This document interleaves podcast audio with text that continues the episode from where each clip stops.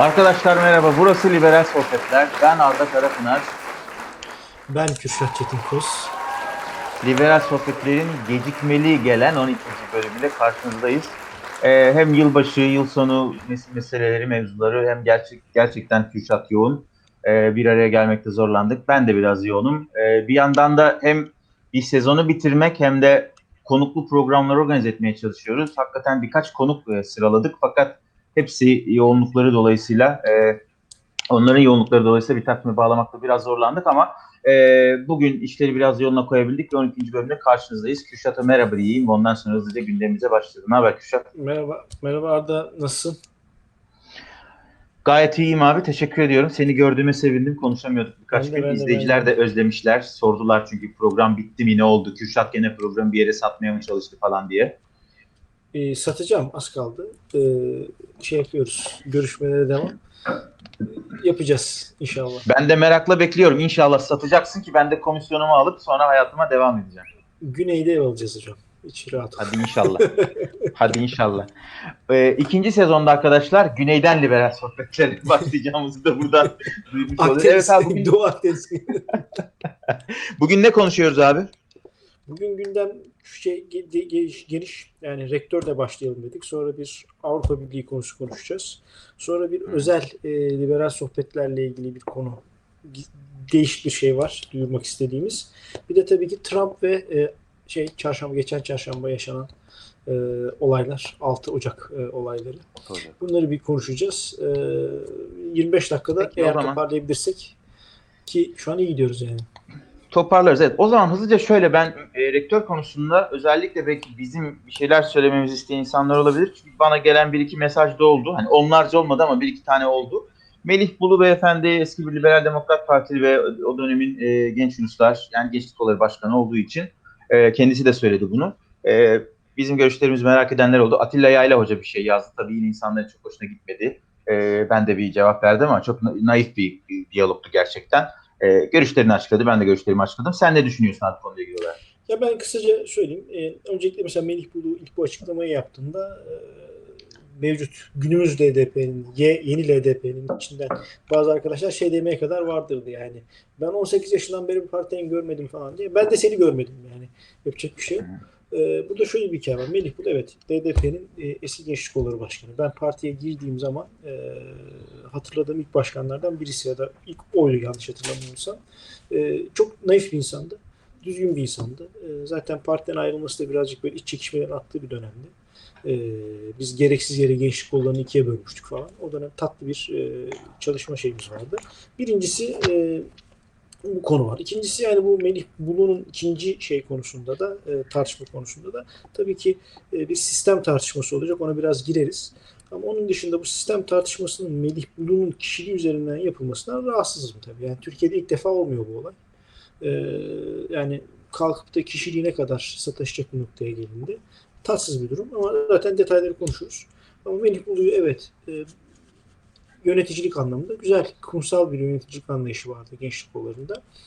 E, ben çoğu insan için söylemem. Benden iyi bir gençlik kolları başkanıydı. evet, çoğu insan için söylemem cümlesi hoş oldu abi orada. Mütevaziliğini tekrar vurgulamış olduk. aynen aynen. Ee, ben bir şey söylemek istiyorum abi. Bu re- rektör meselesi çerçevesinde belki tam emin değilim ama ilerleyen bölümlerde belki bu konuyu bir konukla konuştuğumuz daha sistematik bir biçimde ele aldığımız hatta belki sürpriz bir konuk olan program olabilir ama henüz netleşmediği için e, duyuramıyorum şu anda. E, ben Türkiye'de meselelerin e, tartışılırken meselelerin kendisinin tartışılmamasından, meseleleri tartışma biçimimizin insanların karakterleri olmasından, insanlara çirkin saldırılara varması meselesinden aslında çok rahatsızım. Melih Bulu meselesinde de bunun örneğini gördük. İnsanlar Melih Bulu'yu tanımıyorlar.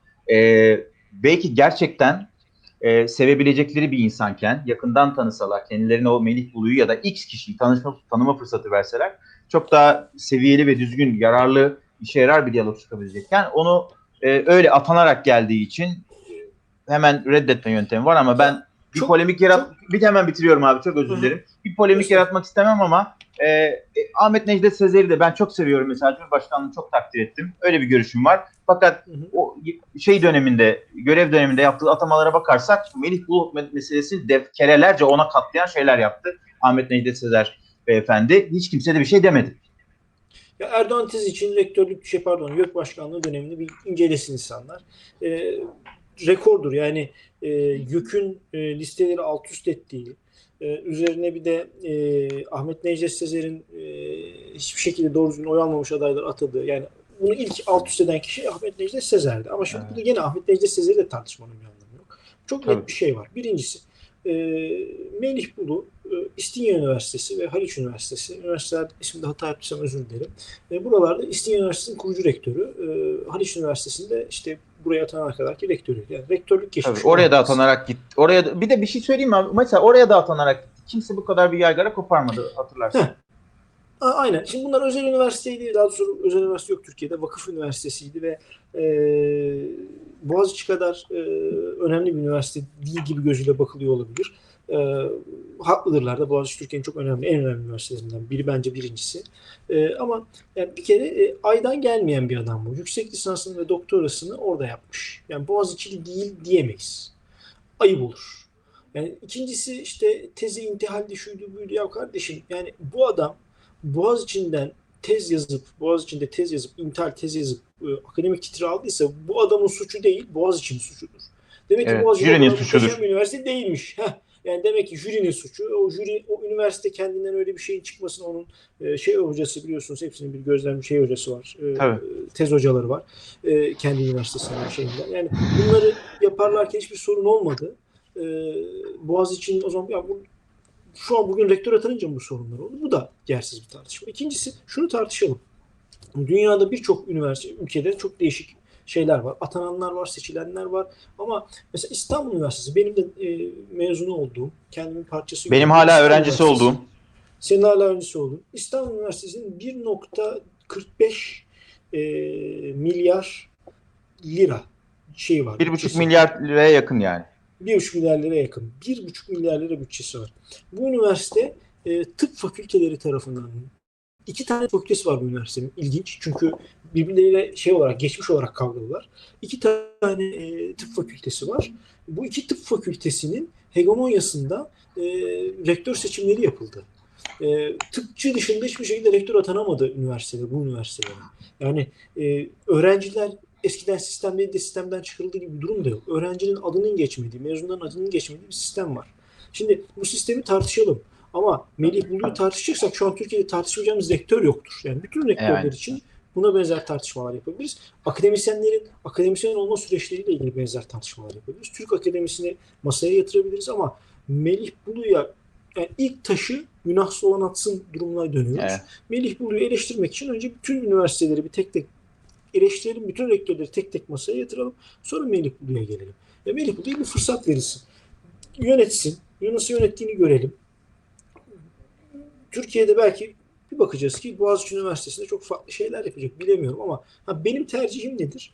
Benim tercihim e, siyasilerden ziyade üniversitelerin e, bir e, yönetim kurullarının oluşması, mezunların söz sahibi olduğu, öğrencilerin söz sahibi olduğu, akademisyenlerin söz sahibi olduğu. Yani mesela İstanbul Üniversitesi sosyalist sol olarak bilinir ama mezunları söz sahibi yaptığınız zaman Türkiye'nin bir şeyidir. E, yelpaze anlamında bir yansımasıdır e, İstanbul Üniversitesi'nin öğrenci kitlesi. Mezun derneklerinin söz sahibi olduğu bir süreç yaratılsın. Akademisyen olma noktasında da rektör olma de rektör dediğin akademik bir şey de değil aslında sadece. Yani akademik bir e, şeyden ziyade yönetsel bir e, ta- şey title bir makam. E, şey olan yani akademisyen olmayan kişiler atanıyor yurt dışında. İşte doğramacı ilk başta şey diyormuş valileri, e, diplomatları atayalım, şey yapalım diye. Orada bir temsili bir şey var onun. E, ona göre ama yani rektörden evvel biz akademiyi tartışalım bence. Toparlayayım abi müsaade müsaade edersen. Sen toparlayacaksın ben çıkamam. Ha, evet. Ben çıkamam. Ya şimdi evet e, çünkü sen e, yani çıkamam. birlikte çalıştığın da bir dönemde tamam. olduğu için belki kaçınılmaz olarak kişiselleşiyor olabilir. Şöyle arkadaşlar, e, üniversite rektör atamalarında mesele sistemin tartışılmaması bugüne kadar. Yani sistem e, aktörleri bize yakın insanlar olduğunda karar vericiler bize, bizim siyasi görüşümüze, bizim angajmanlarımıza yakın insanlar olduğunda onların yaptıkları atamaları falan çok sorgulamıyoruz da başka tarafa geçince çok sorguluyoruz. Türkiye'de üniversite dahil pek çok konudaki problem siyasetin çok fazla her şeye dahil olması, temel belirleyici olması ve o belirleyici olan siyasetçiler bizim angajmanlarımıza yakın insanlar değilse kendimizi sistem dışına itilmiş hissetmemiz.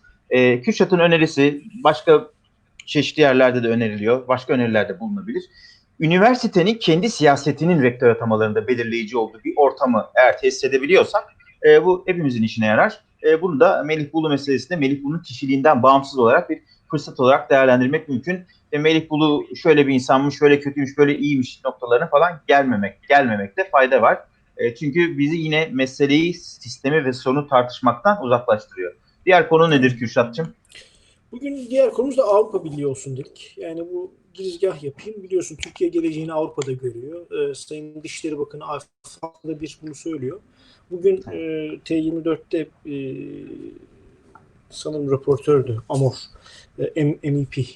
E, yani dedi ki biz artık dedi iyi niyet sözleri duymaktan ziyade e, aşk mektupları duymaktan ziyade şey istiyoruz.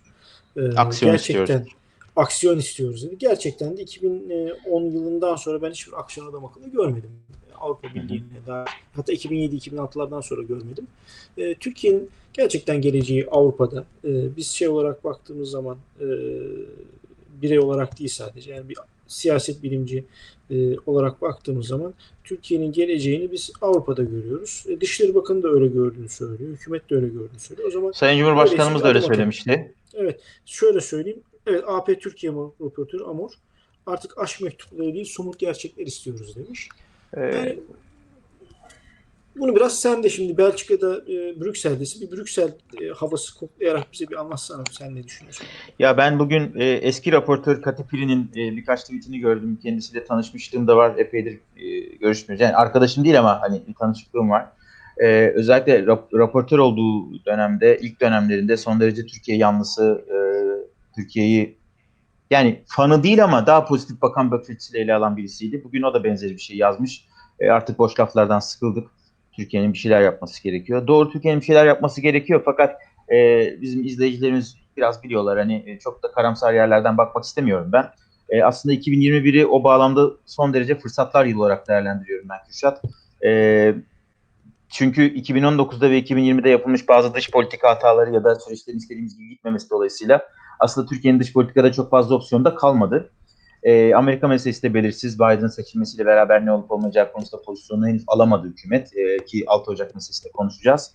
Dolayısıyla Türkiye'nin kaçınılmaz olarak e, Avrupa Birliği'ne doğru yeniden bir yanaşması söz konusu olacak ama bence şu anda orada e, henüz bir bocalama dönemindeyiz. Ne, ne olacağını, nasıl yapılacağını yani e, denizcilik tabiriyle nasıl Tornistan yapılacağını henüz bilmiyor durumda olabiliriz ama e, yavaş yavaş göreceğiz. Avrupa'da, ve ben, Avrupa'da Tornistan yapacak. Yani E, sadece e, Türkiye Tornistan yapmayacak. Avrupa'da Tornistan e, yapacak. Çünkü çok güzel Avrupa'nın söyledin. Ben onu iki, şey değil. Ben onu iki taraflı söylemek istedim. Sen devam et lütfen. Yani Avrupa'da bizi çok... E, şimdi arkadaşlar net konuşalım. Evet Türkiye Cumhuriyeti'nin ve mevcut iktidarın Avrupa Birliği bağlamında çok ciddi hataları ya da genel dış politika bağlamında hataları olmuş olabilir. Ve bunlar zincirleme reaksiyonlarla bizi Avrupa Birliği'nden çok uzaklaştırmış olabilir. Doğru. Fakat e, ben başta Sayın Cumhurbaşkanımız olmak üzere e, belli başlı bazı politikacılarımızın, karar vericilerimizin Avrupa konusundaki serzenişlerinin bazılarında hiç haksız olmadıklarını düşünüyorum. Yani Avrupa'nın da çok net biçimde Türkiye'yi it- ite, iten, örseleyen, dışarıda bırakan e, ne derler hatta zaman zaman aşağılayan tutumları, tavırları oldu. Ve bu da bir reaksiyon yarattı. Şimdi dolayısıyla Avrupa'da biraz Tornistan yapmak zorunda kalacak. Kürşat çok haklı. Yani şimdi şöyle bir gerçek var. Türkiye Cumhuriyeti vatandaşı kimliğimizden e, arındıralım kendimizi. E, biraz yukarıdan bakalım bu olaya. E, Avrupa Birliği şu anda e, modern dünyanın sunduğu en önemli projelerden biri. E, bugüne kadarki en başarılı projesi insanlığı. Bütün hatalarıyla Avrupa beraber. gibi Avrupa bir Avrupa gibi dünyanın en büyük savaşlarının çıkma noktası, tarih boyunca çıkma noktasına e, neredeyse bir asıra yakın olacak. Yani 50'lerde bir asır olacak. 50'lerde 60'larda bir asır olacak. E, barışı getiren bir proje. Yani Fransa ile Almanya'yı barıştırarak bütün Avrupa'daki o dengeyi sağlayan bir proje. İşte Brexit olmuş, şu olmuş, bu olmuş hepsinden bağımsız. Fakat bu projede e, kendi iç dinamiklerinde bazı hatalar yapılıyor. Mesela işte veto hakkı, e, işte parlamentodaki bazı oylama süreçleriyle ilgili, karar verme süreçleriyle ilgili durumlar var. Çok detaya tekniğe girmeyeceğim. Bunlardan dolayı bazı stratejik hatalar yapılıyor. Şimdi bunları e, çok güzel dengeleyen bir şansölye var şu anda bir Merkel'in. Maalesef bu sene görevi bırakıyor ve inşallah yerine Laschet şey e, Notre Westfalia başkanı gelirse aynı şekilde devam eder o politikalar. E, Almanya'nın liderliğine devam ederse bu süreç çok güzel şeyler görürüz. Ama bir de Hı Macron gibi e, popülist tipler var. Zaten Türkiye'yi bugün bu hale getiren o popülist tiplerin Türkiye'ye karşı düşmanvari tutumu plus şey artı şey e, sen söyle adını e, sağın Müslüman olduğunu düşündüğü için Türkiye'yi e, bir konu var. Türkiye'ye karşı bir konumu var. İşte onlar bizi daha çok bizim hükümetimizi daha çok içine kapatıp radikalleştiren şeyler. Emin ol 2000'lerin o ortasındaki olumlu havayı iki tarafta yakalasa, bugün bile yakalasa bazı şeyler Türkiye için de Avrupa için de çok farklı olur. Ha, 6 şu ay gerçek. Kürşat. 6 ay. 6 ayda Hiç, hiç, hiç. çok pozitif bir yere dönmek çok mümkün. Şey yapayım mı?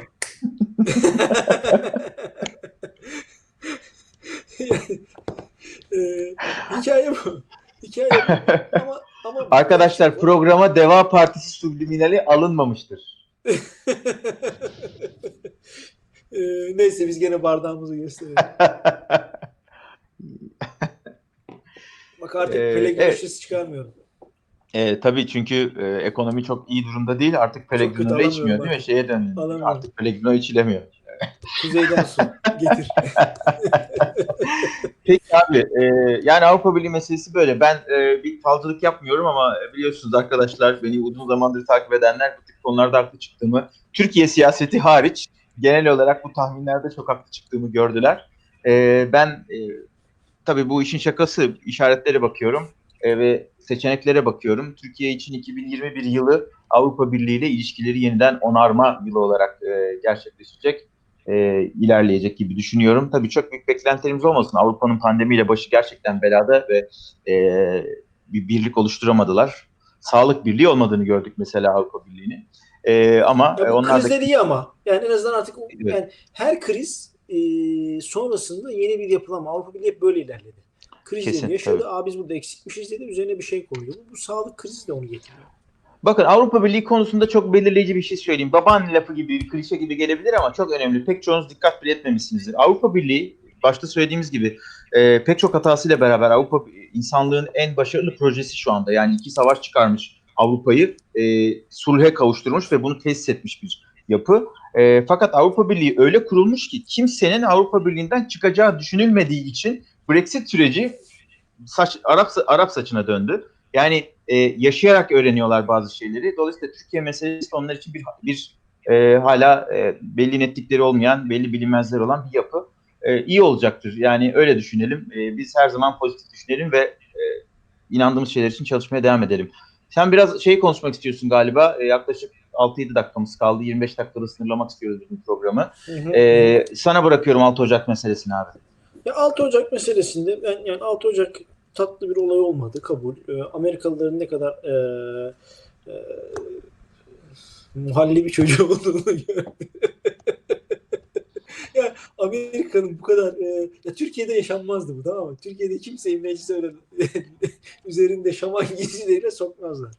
Burada şeye hiç girmeyeceğim. Komplo teorisine girmeyeceğim. Gerçekten şundan eminim. Kimsenin onu yapabileceğini düşünmedikleri için doğru düzgün önlem Evet. almadılar. Beklemedikleri Matter- için diyelim. beklemediğini. Bir de ikinci şey var. Şimdi Black Lives Matter hikayesiyle karşılaşıyor. Yani Black Lives Matter'da askerler dizilmişti ama şehir yanıyordu. Yani Hı. Washington'u yakıyorlardı. O yakarken zaten her yere asker gelmişti. Meclisin önüne de gelmiş.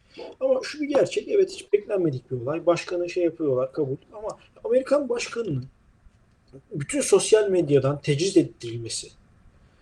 Bunu e, çok seviyorum. E, canımız bir tanemiz, şansölyemiz de söyledi.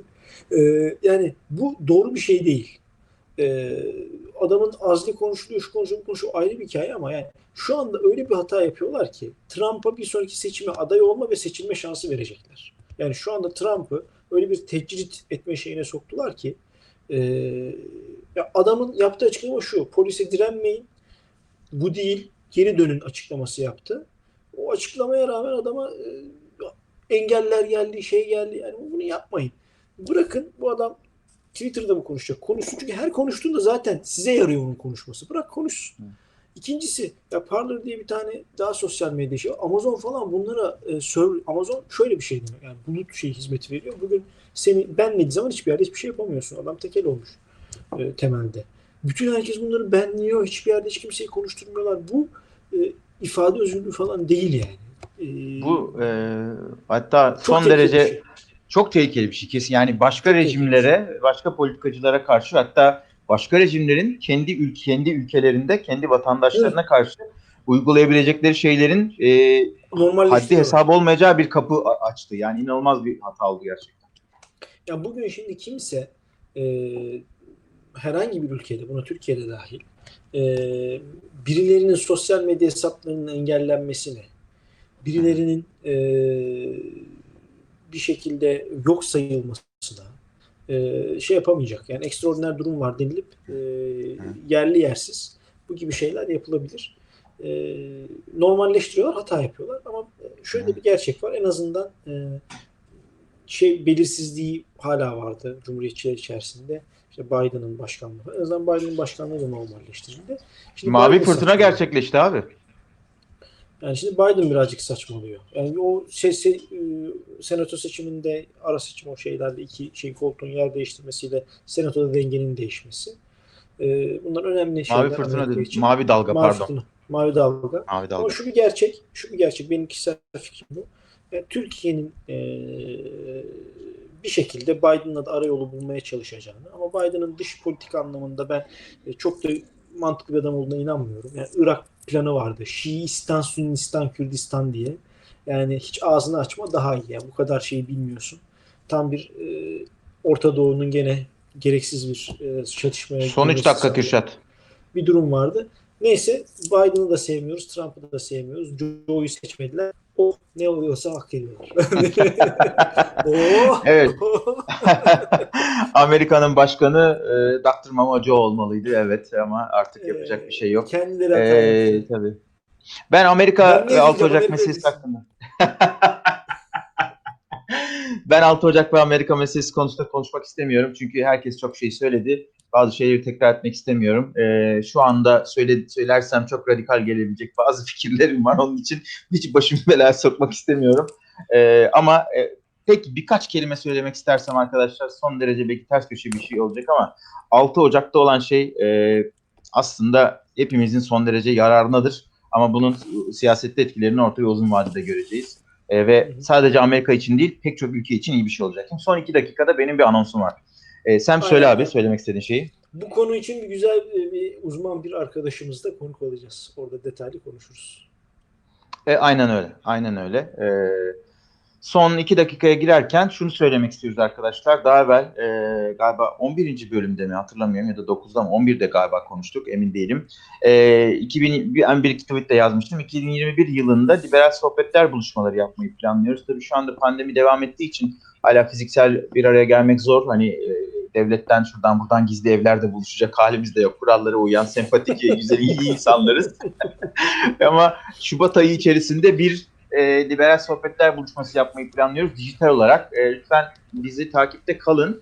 Biz anons edeceğiz. Katılmak isteyenler için link paylaşacağız. Orada 2021 yılında hem neler bekliyoruz, liberalizm Türkiye'de, liberal siyaset neler yapabilir, biz nelerine müdahale, müdahale katılabiliriz ve e, bunları konuşacağız ama esas da önemli olan e, liberal gençliğin, bizim biz dinleyen insanların e, beklentilerini, sorunlarını anlamaya çalışacağız ki onları da yansıtabilirim. Çünkü ikinci sezondan itibaren daha interaktif, daha çok e, konuklarla ilerleyen ve burada sizden öğrendik, e, duyduğunuz sorunları o insanlara aktaran, yani bunların politikalarını da geliştirmeye çalışan bir tutum sergilemeyi düşünüyoruz. Bizi takip etmeye devam edin, anons bekleyin. Son 50 saniyeyi sana bırakıyorum. Işte.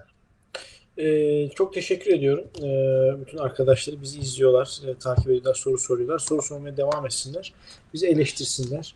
Ee, ben gayet mutluyum. Ee, bu noktada 2021 yılı içerisinde daha evvel söylediğimiz bu e, Avrupalı e, liberal e, oluşumun bireysel üyeliklerin Türkiye ayağında benzer şeyler de yapacağız. Bu buluşmalara önem veriyoruz. Ee, inşallah her şey gönlünüzce olur. 2021 güzel bir 2021 diliyorum. Bu tabii şu an 2020 ilk ilk program, program oldu. 2021. Ee, muhteşem bir yıl diliyorum. Ee, bir de şey geldi aklıma. Böyle bir gizli toplantı yaparmışız. Polis basarmış. Papyonlarla TC polisi. ertesi gün ertesi gün gazetede ya da internet sitesinde manşet. Liberallerin gizli ev toplantıları basıldı.